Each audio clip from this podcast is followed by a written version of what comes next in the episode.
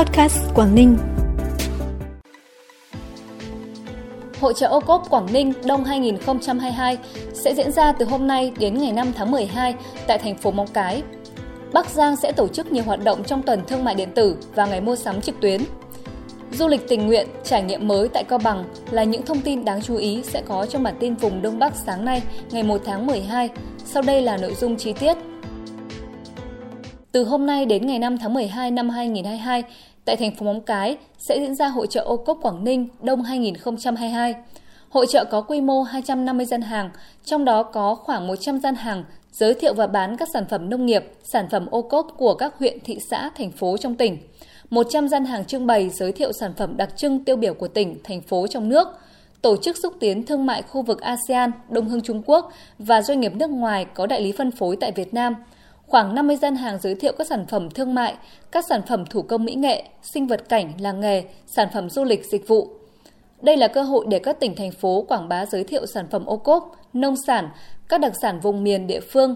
tại khu kinh tế cửa khẩu Móng Cái, từ đó mở rộng thị trường, tìm kiếm được thêm các cơ hội xuất khẩu hàng hóa sản phẩm sang thị trường vùng Tây Nam Trung Quốc. Đồng thời tại hội chợ lần này, Ủy ban nhân dân tỉnh Quảng Ninh cũng tổ chức hội nghị kết nối, hỗ trợ thông tin xuất khẩu hàng hóa nông sản, thủy sản sang thị trường Trung Quốc theo hình thức trực tiếp tại điểm cầu thành phố Móng Cái và trực tuyến vào ngày hai tháng mười hai năm hai nghìn không trăm hai mươi hai.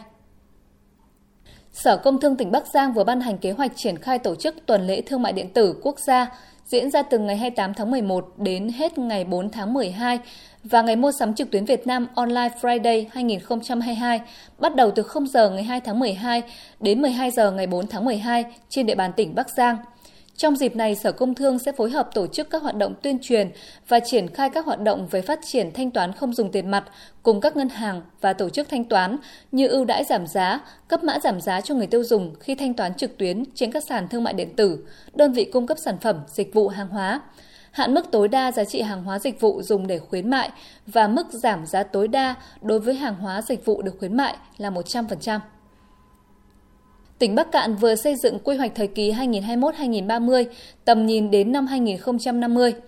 Theo quy hoạch, Bắc Cạn xác định trọng tâm phát triển của tỉnh là cần phải tháo gỡ các điểm nghẽn về vị trí địa lý, điều kiện địa hình, kết cấu hạ tầng, năng lực cạnh tranh, chất lượng nguồn nhân lực và tập trung vào bốn đột phá chiến lược phát triển của tỉnh. Theo đó, thu hút đầu tư vào lĩnh vực du lịch là trọng tâm, hoàn thiện cơ chế chính sách và nâng cao năng lực cạnh tranh, hoàn thiện kết cấu hạ tầng kinh tế xã hội, đầu tư đồng bộ hiện đại với trọng tâm là hệ thống giao thông, đổi mới sáng tạo, nâng cao chất lượng nguồn nhân lực và chuyển đổi số.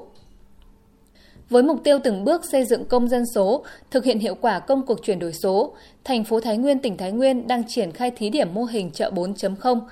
chợ thanh toán không dùng tiền mặt tại tám chợ trên địa bàn. Mô hình này đang được người dân nhiệt tình hưởng ứng bởi sự tiện lợi an toàn.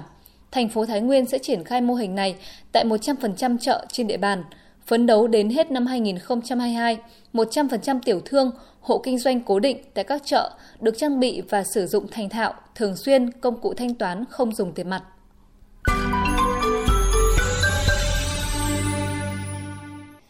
Bản tin tiếp tục với những thông tin đáng chú ý khác. Theo số liệu của Sở Lao động Thương binh và Xã hội tỉnh Hà Giang, từ đầu năm hai nghìn không trăm hai mươi hai đến nay, toàn tỉnh đã giải quyết việc làm cho trên ba mươi sáu nghìn lao động, tăng một trăm mười phần trăm so với cùng kỳ năm hai nghìn không trăm hai mươi mốt.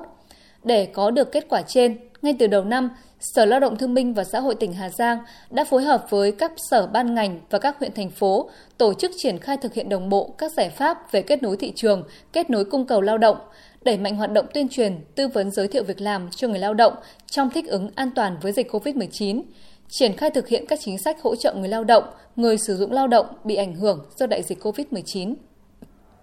Phòng Cảnh sát Hình sự Công an tỉnh Lạng Sơn vừa triệt phá đường dây đánh bạc bằng hình thức cá độ bóng đá có giao dịch gần một trăm tỷ đồng, bắt tạm giam bốn đối tượng gồm Nguyễn Tùng Lâm, An Văn Hạnh, Phi Ngọc Trường, Phạm Thanh Tuyền cùng trú tại thành phố Lạng Sơn, trong đó Nguyễn Tùng Lâm là đối tượng cầm đầu đường dây này. Nguyễn Tùng Lâm mua tài khoản cá độ bóng đá từ nước ngoài qua mạng Internet, sau đó chia nhỏ tài khoản cho các chân rết và những người này tiếp tục chia nhỏ tài khoản cho các con bạc khác trong và ngoài tỉnh để cá cược. Các đối tượng đã lập mười một tài khoản cá độ bóng đá liên tỉnh trên mạng với số tiền khoảng một trăm tỷ đồng. Công an tỉnh Lạng Sơn đang tiếp tục điều tra mở rộng để xử lý theo quy định của pháp luật. Cao Bằng là một điểm đến được nhiều công ty, tổ chức tình nguyện lựa chọn để xây dựng các chương trình du lịch tình nguyện. Loại hình du lịch này đang được khai thác ở những mức độ khác nhau, từ việc kết hợp đưa khách đến những vùng sâu vùng xa để tặng quà cho những đồng bào có hoàn cảnh khó khăn, tu sửa, xây dựng trường học, khu vui chơi cho trẻ em, cho đến những chương trình dự án thu hút tình nguyện viên giúp đỡ dạy tiếng Anh và các kỹ năng cho các em học sinh ở vùng núi. Những chuyến du lịch tình nguyện tại miền biên viễn Cao Bằng không chỉ đơn giản là ngắm cảnh đẹp núi non sông hồ, thác nước hùng vĩ, bản làng thơ mộng hữu tình, văn hóa dân tộc đậm đà bản sắc, thưởng thức những món ngon của địa phương mà còn mang đến nhiều lợi ích thiết thực hơn cho cộng đồng, xã hội ở những nơi đó, đồng thời mang lại nhiều trải nghiệm mới mẻ, ý nghĩa cho du khách. Phần cuối bản tin là thông tin thời tiết. Thưa quý vị và các bạn, do ảnh hưởng của một đợt gió mùa Đông Bắc, ngày hôm nay nền nhiệt độ trên khu vực Bắc Bộ tiếp tục có xu hướng giảm. Mặc dù vậy, mưa dông sẽ giảm nhanh trên khu vực, trời chỉ còn nhiều mây, có mưa nhỏ với đêm và sáng, trời rét đậm, vùng núi có rét hại, vùng núi cao có khả năng xảy ra băng giá, mưa tuyết với nhiệt độ thấp nhất giảm xuống ở vùng núi và Trung Du Bắc Bộ phổ biến từ tám đến mười một độ, vùng núi cao có nơi dưới ba độ, vùng Đồng bằng Bắc Bộ từ mười một đến mười ba độ. Đợt rét đậm rét hại lần này sẽ kéo dài trong hai ngày đầu tháng mười hai tại các tỉnh miền Bắc, sau đó nền nhiệt độ xu hướng tăng dần.